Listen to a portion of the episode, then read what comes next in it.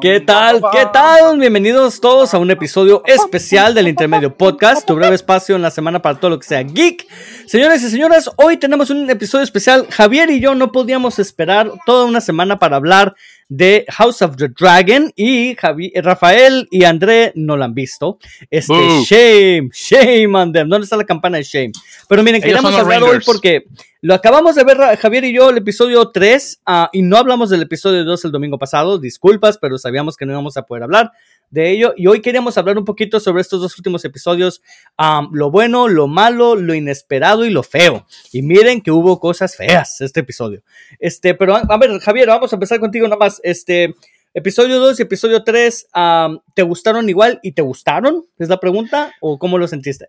No, este es un increciendo. Eh, digo, yo tenía toda una expectativa, una, una, esperanza de que iba a estar magnífica esta serie y lo superó. Yo dije, voy a esperar un mil, ahora me dieron un mil uno, después un mil dos, ahora me dieron un millón no está parando la, emoción por, esta serie. lo, divertida y lo entretenida que es, lo perturbadora que puede llegar a ser, no está parando. Entonces, creo que, ah, no sé, ayer, por ejemplo, digo, no hablamos del episodio 2 y, para no extendernos tanto, porque finalmente acabamos de ver el episodio 3. Episodio 2 tiene magníficas escenas donde parece, crees que no pasa nada, pero realmente pasa, como la escena en el puente que si te fijas no hay acción, finalmente detienen una aparentemente un conflicto que iba a ser, pero suceden tantas cosas, incluso en momentos de silencio, como rellenan los silencios con actuaciones, simplemente con una mirada, con una gesticulación, y eso lo, lo seguimos viendo aquí, ¿no? Vimos un par de escenas, perdón, vimos un par de escenas eh, donde no hay silencio, donde hay silencio, perdón, donde no hay diálogo. Eh, una, en, episodio 3 me refiero, que tiene que ver con Rhaenyra, ¿no? Que es cuando le hablan sobre Lannister le dice, ah, es que todos están interesados contigo. En ese momento, en ese momento, la mirada que tiene ella te dice todo, todo lo que, lo que ella sabe, lo que, lo que sabe que representa para su padre. La otra escena que me encantó mucho es cuando Damon, el, mejor personaje de la serie, por cierto, Damon eh, Targaryen, recibe la carta de su hermano. Todo lo que pasa en ese momento en su mente, la pequeños tres segundos de gusto de por fin mi hermano me hizo caso, pero después del disgusto de mi hermano me está, me está, se está burlando de mí de esta manera, todo eso, todo lo que está pasando, no hay, no hay escena desperdiciada. Realmente es una, ah. una maravilla de, episodio. Bien, bien dicho, Javier. Ni un segundo desperdiciado. El, y, lo interesante es que los dos episodios 2 y 3 empezaron con el mismo concepto del time jump, ¿no? Uh, uno se brincó este, seis meses. Uh, y de repente decimos, ok, ok, puedo ir con esto, ¿no? El tercer episodio se brinca que tres años este, y de repente te quedas. No, no porque se embarazó. Entonces son nueve meses. Más los dos años que estaba cumpliendo. Entonces son tres años que se brinca. Este, y me encanta. No se sacan de la manga las tonterías de Game of Thrones temporada 8, en donde simplemente se brincaban en el mismo episodio este, distancias increíbles en el lapso de horas. Ah, este, te estoy viendo a ti, Daenerys, con tu dragón viendo hacia el norte. Ah, entonces, este, a mí me encantó eso, me, fascinó y es más, no puedo hasta esperar lo, el que sigue el episodio 4 para ver qué tanto se brincan ahora, porque siento que ya es como una cadenita. Ah, y las actuaciones, Javier. Que las, lo que es episodio 2 y 3, ah, que básicamente, bueno, ¿saben qué? Ya vamos a hablar de lo que ya estamos hablando un poquito más a detalle, ¿no? Pero creo que es, es suficiente decir que a ti y a mí nos gustó. En, opinión breve es, nos encantó. Hasta ahorita no me ha decepcionado hay un detallito por ahí que no me encanta, pero ya mencionaremos. Ah, pero en general, excelente serie. Este, entonces vamos a entrar a lo, que nos ha gustado con estos últimos dos episodios. Ah, de nuevo, las actuaciones, a mí se me hace que Renera, este, que es la, la, princesa, excelente actuación en el episodio 2 cuando se enfrenta a su hermano, perdón, a su primo, este Damon. Eh, Matt Smith, una vez más, la joya de esta serie. Ah, en el tercer episodio, por Dios, no dijo ni una sola palabra y se llevó, se llevó, se llevó el episodio sin decir nada con sus acciones. Eh, dime, ¿qué, ¿qué, opinaste tú de las actuaciones, Javier? Ya lo acabo de decir de Matt Smith, esa escena donde recibe la carta, todo lo que pasa por su mente, eh, lo, tú lo vas viendo en su mirada. Y es una, unos, cuantos segundos, pero no solo eso. El momento que, queda que, que, que, se produce debido a eso, que es cuando vaya ataca al, a toda esta tropa de piratas y los, el alimentador de cangrejos la forma en que tú no sabes, tú no sabes la, la tensión que se, que se está sintiendo poco a poco, y es poco a poco, porque no solo de él, cuando la gente se va acercando a él, sino también del alimentador de cangrejos que siempre está viendo al cielo, siempre está viendo al cielo, ahí viene el dragón, es su miedo, es su miedo y lo entiendes. Entonces, toda esa dinámica, esa dinámica que estás teniendo en ese momento, sin una sola palabra de diálogo. De nuevo, sin una sola palabra. ¿Cómo lo hacen? No lo sé, no lo sé, pero es, esto es eso es un, guion muy bien escrito. Que ah, finalmente... hablando de guion, eh, ¿te gustó la historia de los últimos dos episodios? ¿Cómo ha avanzado la historia en, sentido de la dirección de la historia, la ejecución de los momentos clave? ¿Cómo lo has sentido? Vato, me ha gustado. Mira, siempre te he dicho cuando te recomendé Succession, te dije Succession es como Game of Thrones, pero en la vida real, en la vida real, en el, en el presente, ¿no? House of the Dragon es Succession en el mundo de Game of Thrones. Porque es una familia. es Game of Thrones?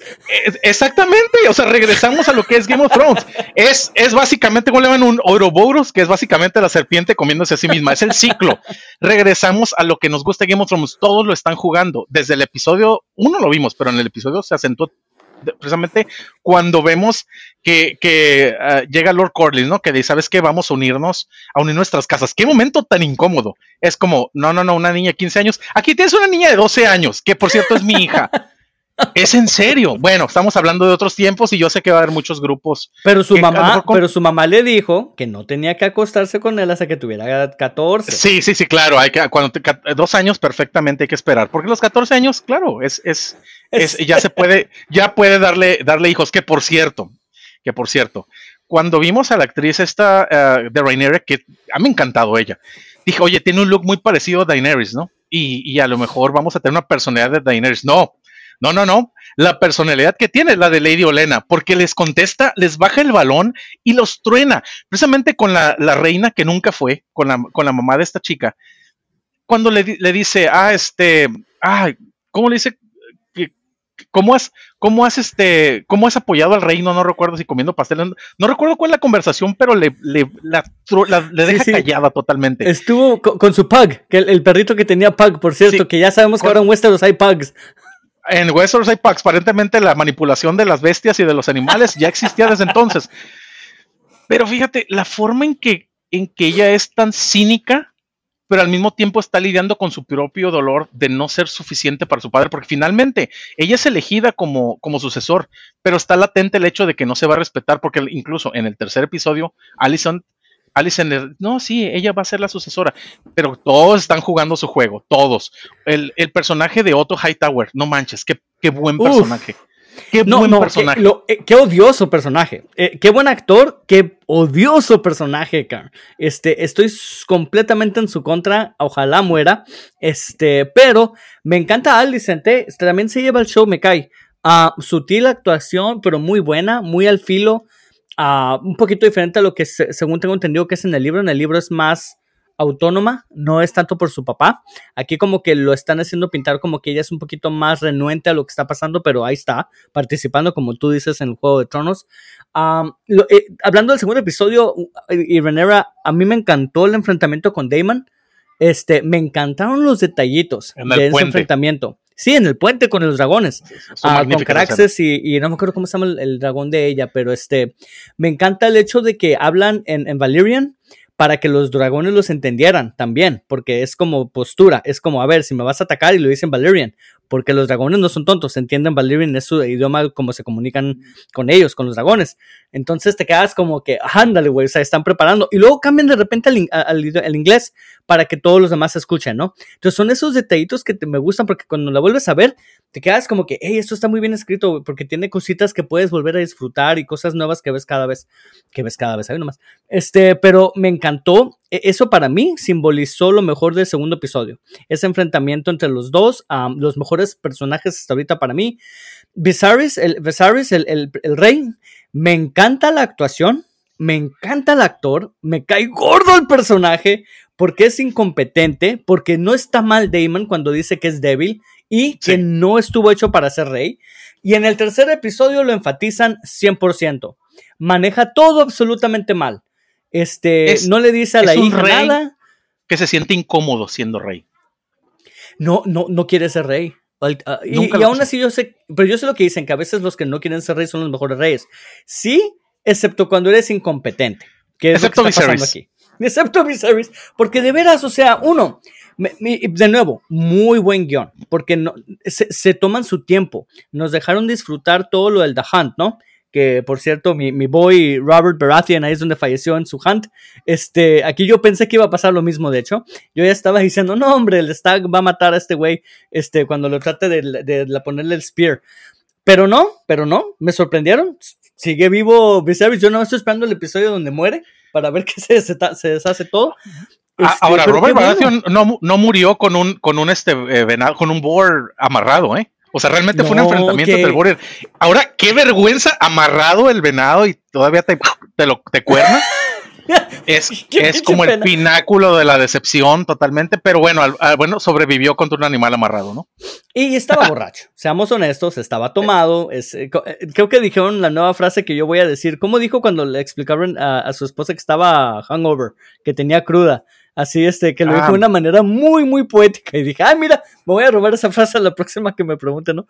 Este, pero te digo, eh, este, me encantaron todos esos momentos. Y de nuevo, la desesperación de que el hombre no sabe hacer nada y que no le. Una, duda de Rhaenyra, de, de Rhaenyra, que yo le decía a Diana, a mi esposa, le digo, oye, yo pensé que sí la nominó de verdad porque quería que ella fuera rey, la reina. Y luego me dice Diana, no, no, desde el primer episodio pura madre, nomás lo hizo para hacer enojar a Damon y para proteger al reino de él, pero nunca tenía la intención de darle el trono. Y ahora me lo confirmaron, mano, pues siento que en ese momento de debilidad cuando le dice a su esposa, ¿no? Que al final del día nomás lo hizo por, por el trono, para no dárselo a su, a su sobrino, perdón, no, a su hermano. Este, entonces me encantó, pero todo al final me confundí. Porque estoy un poquito como que, oye, pero a ver, y al mero final le está diciendo que sí le va a dar el trono, que no, no, que no le haga caso a los demás, que se case para tener nada más pues, fuerza para poder validar el- el trono. es el resultado de una decisión hecha a la ligera, porque finalmente eso fue una medida desesperada. La voy a, voy, quiero hacer enojar a Damon porque Damon no merece, en, mi, en su opinión, obviamente, el trono. ¿Por qué? Porque está loco, porque es violento, porque simplemente me está desafiando, amo a mi hermano, pero es así, ¿no? Entonces fue una decisión a la ligera. Él mismo lo dice en este episodio, en el tercer episodio, no estaba preparado para tener otro hijo, pero bueno, me entregaron a esta niña de 15 años con un vientre aparentemente sano, entonces ya tengo un, ya tengo un hijo y aparte en ese vientre caben tres o cuatro, no sé, estaba una, una panza enorme, si iban a ser cinco, No, no, gemelos. Oye, pero, pero, al- alguno va a ser hombre, ¿no?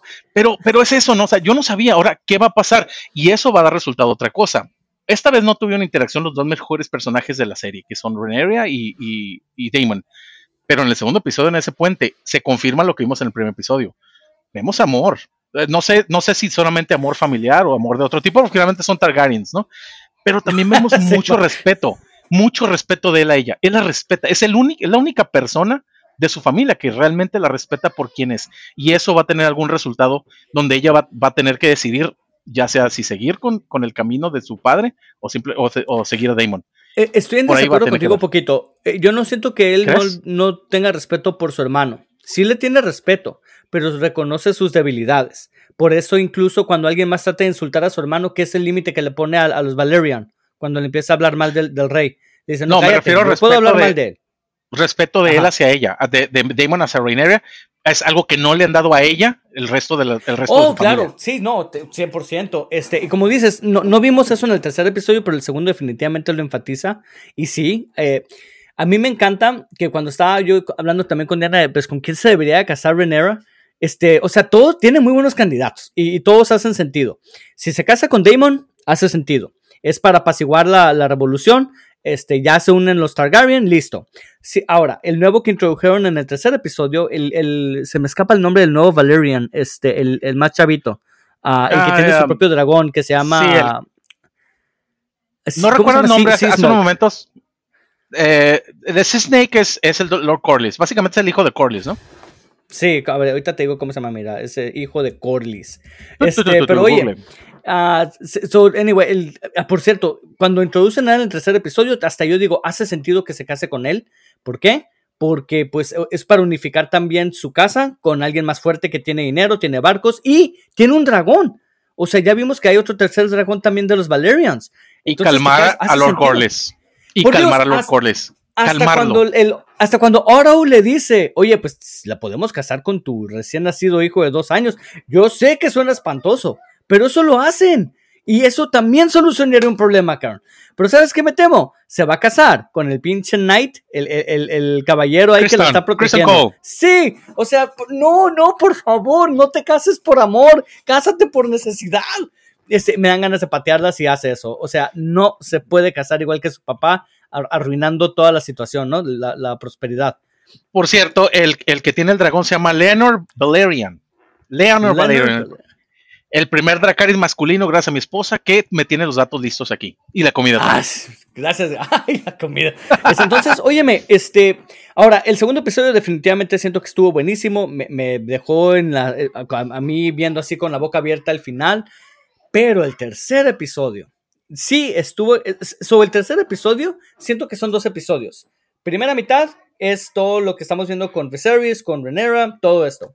La segunda mitad que es la parte donde vemos a Damon. ¿Qué, qué batalla? ¿Qué episodiazo? ¿Qué personaje? Yo no sé por qué, es, por qué todo el mundo está en contra de que Damon sea rey. Por el amor de Dios, el hombre solo derrotó a todo un mini ejército y aparte sin dragón. Ni siquiera tenía su dragón. Y este, y aún así se va, se enfrenta con el Crab. Eh, ¿Cómo se llama? Crab, crab Eater. El, crab, el, crab, Feeder. Crab Feeder. Crab Feeder. Y Él alimenta cangrejos. O sea, ¿qué, Pero la manera Que, la que lo derrota. Y, dices bien, la primera parte del episodio es todo lo político y todo lo que nos encanta de Game of Thrones. Pero la segunda parte es todo lo que nos perturba y nos encanta de Game of Thrones, que es lo visceral. Y le, dije a mi esposa, oye, se me hace increíble, de, todo lo que me está gustando, se me hace increíble que no ni de tantas personas le estén tirando este flechas, o sea, no son Stormtroopers, son soldados. No le están dando, no le están dando de repente. no, no, no, no, no, él sí sabía hacer zigzag. A diferencia de Rick Stark, que, nunca, que nunca supo zigzaguear y mira lo que pasa. ¿Qué, qué tan difícil es zigzaguear? Ya no lo vi zigzaguear, pero, pero bueno, corría muy rápido, corría muy rápido. Vamos a, vamos a, vamos a tener ese concepto. Corre muy rápido. Pero aún así, la forma en que una vez que se ve derrotado, este, no, no me quiero adelantar. Reviro esa parte ataca a todo, a todo el ejército y se deja acercar. Y me encantan esas tomas, ya lo dije hace rato, esas tomas donde vemos al Crab Feeder que está volteando al cielo y la tensión que va sintiendo. Constantemente. ¿Dónde está el dragón? ¿Dónde está el dragón? ¿Dónde está el dragón? Y el dragón le llega por otra parte. Abandona la pelea al Crab Feeder porque ya se ve derrotado. Entonces, eh, sí, a lo mejor algunas personas van a decir, no vimos cuando lo mató! No necesitamos ver esa no escena. Ocupas, porque al final no, ocupas. ¿Por, qué? Porque ya estaba derrotado y él sabía que estaba derrotado, solo fue a morir en su cuevita. Pero la forma en que lo destroza, la forma en que lo, entrega al, resto del ejército, completamente masacrado. no es alguien a quien quieras molestar. Demo no es alguien que quieras molestar. Y de nuevo, sin decir una sola palabra, Matt Smith en todo ese episodio y se ganó el MVP para mí del episodio. Sin una sola palabra. Ahora, que si cometió un crimen de guerra, sí. Que si tú pretendías... ¿Quién no lo ha hecho? no, no, no. Oye, oye. Si tú vas con tu bandera blanca y andas ahí diciendo no voy a, no voy a matar a nadie y luego matas a todos, disculpa, pero eso sí es un acto de guerra, es un acto de cobardía. Pero que si ganó, ganó y todo por darle la madre a su hermano para que no le ayudara hazme el favor. ¿Qué tanto coraje puede tener contra su hermano que, ni en lugar de aceptar la ayuda, va el vato suicida y, solito tumba todo el ejército del Crab Feeder? Este, pero de nuevo, eh, va con el carácter. Va perfectamente bien con los primeros dos episodios que vimos, ¿no? Es impulsivo, es agresivo, no perdona. Y este, y yo sí pienso que debería ser rey. La verdad, a mí ya cautivó mi corazón. Ese hombre tiene que ser rey. Si, por el amor de Dios, no ocupamos a alguien más que él, alguien de mano dura. Fíjate, Game of Thrones no es una serie que te dé personajes. Este es el bueno, este es el malo, a menos que te llames Joffrey Baratheon, ¿no? Entonces sí, jódete un pero, pero no tienen, todos los personajes son grises. Entonces todas tienen su pedazo de maldad, su pedazo de, de, por ejemplo, Cersei Lannister. Cersei Lannister era una desgraciada y quemó a todo, a toda la, la, septa del, del, del clan este religioso pero amaba a sus hijos y tenía, esa era su debilidad. Entonces tiene esos tipos de personajes. pudiéramos a lo mejor de manera muy burda alinear a, Damon a Targaryen con, con, los malos. Pero si es así, yo no quiero que se muera. Es el primer año que por favor no te mueras, no te mueras. Quiero que sobrevivas. es, es mi Eddie Munson de, de, Eddie Munson de, de esta serie. No quiero que se muera, no quiero que le pase nada, que le toque ni siquiera un cabello. Quiero que esas heridas de flecha sanen, porque qué buen personaje. Qué buen personaje. ¿Qué opinaste, de nuestra introducción de Lannister? El, primer Lannister que vemos, este, que está tratando de casarse con Rhaenyra. Este, ¿qué opinaste? ¿Te gustó su, su intro del, del personaje, de los Lannister en general? ¿Cómo entraron al episodio? es un Lannister totalmente, es el tipo eh, egocéntrico, eh, creído, el tipo, totalmente Lannister, que por cierto, el actor, y me, dijo, me, lo dijo mi esposa, salió en, Vikings, entonces ya tenía este background de, ah, eso no sabía este yo. tipo de series. Sí, si viste Vikings, por ahí lo vas a reconocer sin un brazo, pero pero me gustó su introducción, digo, no me hizo tanto impacto porque finalmente sirvió a la historia y, avanzó la parte de, que, de que ahora quieren casar porque ya está en edad de merecer Reneria, ¿no? Ya, 17 años, ya debería estar casada. 17 años, ya, ya, está vieja, ¿de acuerdo? Los estándares de Leonardo ya DiCaprio ya, está quedada, ¿eh? Sí, DiCaprio ya la consideró una anciana. Entonces, eh, sirvió para el punto, pero finalmente te introdujeron un Lannister, igual que en el primer episodio, este, oh, me llamo fulanito Stark, y tú, ¡eh, mira, un Stark! Me llamo fulanito Baratheon. Entonces vas viendo cómo, cómo las diferentes casas se van presentando, incluso casas que no, y nos faltaba este Lannister, ¿no? Entonces, yo, yo tengo aquí dos detalles, ¿no? Sí, yo, tengo dos shoutouts, dos, dos llamados que quiero hacer. Uno para el buen hombre que empezó el episodio rogando, diciendo, van a ver, mi príncipe los va a atacar ahí contra el Crab Feeder. y el buen hombre, el buen hombre diciendo, sálvame mi rey, mi príncipe, y lo aplasta el dragón. de alguna manera lo salvó. eso pudo haber sido un sketch de Monty Python, ¿eh? Totalmente.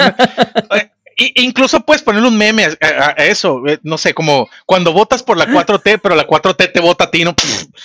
es lo que esperaba, ¿no? Me encantó eso, sálvame mi príncipe. que lo si lo salvó, yo, yo enfatizo lo salvó porque lo quitó de su miseria. Y todos preferimos eso a morir picados por crabs. Y el segundo ahora a mi buen hombre del council, que es el único que le está dando buenos consejos a Viserys, que es el que le dijo en el, segundo episodio, hey, deberías de casarte con la niña de 12 porque te conviene a ti como el reino. Y luego en este episodio le dice, oye, pues hace sentido que se case con los Cisnex porque también nos conviene al, reino. Es, no sé cómo se llama, pero ese buen hombre ha estado en sus tres episodios, lo único que le importa al reino y que no es por conveniencia y nadie lo pela. El pobre hombre ya van tres veces que le pide su counsel el Viserys y las tres veces, mira, lo batea. Este, por favor, denle respeto. Es el único el pinche council que no quiere algo. Ay, no. E-, eso, es mis dos shoutouts. Y, simplemente, ¿no? Creo que detrás de cada rey, aparte de que una muy buena reina que ya mató, desafortunadamente, también hay un buen consejero. Y no, ahora tenemos a este Otto Hightower que prácticamente es un Jafar aconsejándole. De hecho, pensé que le iba a decir, ¿sabes con quién puedes casar a la princesa de Raineria? Conmigo. Así es, estilo, estilo Jafar, ¿no? Pensé que eso iba a decir, pero no, su idea fue aún mejor. Cásalo con tu otro hijo de dos años, ¿no? Entonces. Ey, ey, ¿quién, ¿quién eres tú para juzgar? ¿Quién eres tú para juzgar? Es muy buen partido ya no usa pañales, es un muy buen partido, ya no babea tanto. Mira, espéralo 10 años, que tenga relaciones con él en 12 años más, y vamos, este, ahí, vas, vas este, creando la, línea pura de los Targaryens. Ese, sí, ese, ese consejero es muy bueno, pero simplemente, no sé si esté relacionado con los Tarly o, tenga apellido Tarly, pero me recuerda mucho a Samuel. Yo, pensé que era gemelo de Lannister, porque hasta oh. no menciona a Lannister diciendo que tiene un gemelo en el council. Y es el mismo actor, ¿no? ¿O no? No, no es el mismo. No, no. Uy, ya me decepcionaste. Uy, ya perdí. No, pues ya, ya, ya. Lo siento. ya no lo apoyo. Este, oye, nada más antes de, terminar, quería opinar algo que no me ha gustado mucho. Y de nuevo, es una mínima, mínima queja. Este, pero sí la quiero recalcar. Y es algo que he estado escuchando en internet también que mencionan. Um, Game of Thrones siempre empezó con seis perspectivas, ¿no? Seis casas y, y seis cámaras y seis puntos de vista de todo. Nunca era lineal, todo tenía que pasar en diferentes momentos, etcétera. Esta serie, aunque me encanta y sí es 100% en, siento que está siendo sumamente lineal, en donde nada más estamos viendo un solo plot, una sola historia. Y todo lo que entra y sale es en base a esa sola historia. Ahora, no, no, la historia, gracias a Dios, está muy buena. Entonces, claro, me tiene 100% eh, ¿cómo se dice? Invested, ¿no? Este, me tiene metido ahí, pues, viendo y esperando más. Enganchado. Pues sí, pero siento que, me falta un poquito eso de, Game of Thrones en donde podía estar viendo diferentes cosas sucediendo al mismo tiempo, ah, en donde tenemos otros enfoques que no fueran nada más de Viserys y de la familia de Viserys. Entonces, eso es lo único que te puedo decir que extraño un poquito, pero de nuevo, es que no es un libro, no está basada en un libro específico, e, e, es, una historia original. Entonces, la verdad, me doy por bien servido. Al menos no son apéndices, ¿no? Sí, es como, el, como la de Rings of Power. Shout out a Rings of Power. que si quieren escuchar nuestro review de eso, ah, pueden escuchar el episodio de ayer. Este, muy, muy buen episodio. Ah, y sí, entonces Javier, pues yo creo que tú y yo podemos decir definitivamente uh, dos thumbs up. Yo le estoy dando un, ahorita, hasta ahorita, llevo un 8.5 de calificación de 10. Eh, me, tiene sumamente eh, interesado, no me ha perdido, es al contrario, cada episodio me deja queriendo más no sé si tú estás igual, Javier, sientes que va muy bien, va por buen camino, sientes que o te ha dejado un poquito abajo, ya para cerrarle. No, es, es, para mí es la mejor serie ahorita, incluyendo ya lo que vi de Rings of Power. Sigo sin ver el segundo episodio de Rings of Power, entonces todavía no puedo dar mi opinión completa.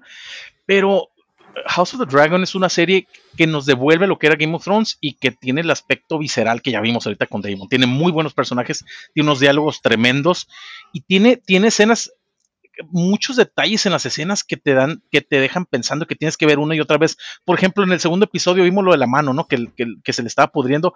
Ya no le dieron, aparentemente ya no le dieron seguimiento a eso. Pues ves, ves que ya perdió los, dos deditos, ya perdió los dos dedos, pero nunca lo menciona como, ah, mira, perdí mis dedos. No sé, ya no lo mencionan y no ocupas. Esta es parte de la escena. Es, es, la manera inteligente que te va narrando esa historia. Para mí es, es algo que definitivamente ahora ya estoy contando las, los días para que llegue. Digo, ah, es jueves, ah, voy a ver She-Hulk, al rato lo veo. Este, cuando llegue Rings of Power, me está gustando, me está gustando, pero no puedo, digo, más allá de eso, ¿no?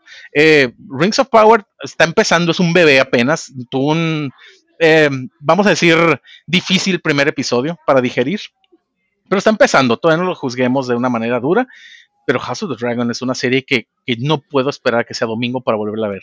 Es de, ya quiero darle cloroformo a los niños para que se queden dormidos y poder ver esa, esa serie de adultos de, de boobies y, yo, yo, yo les doy las gomitas, las gomitas de dormir, son muy buenas.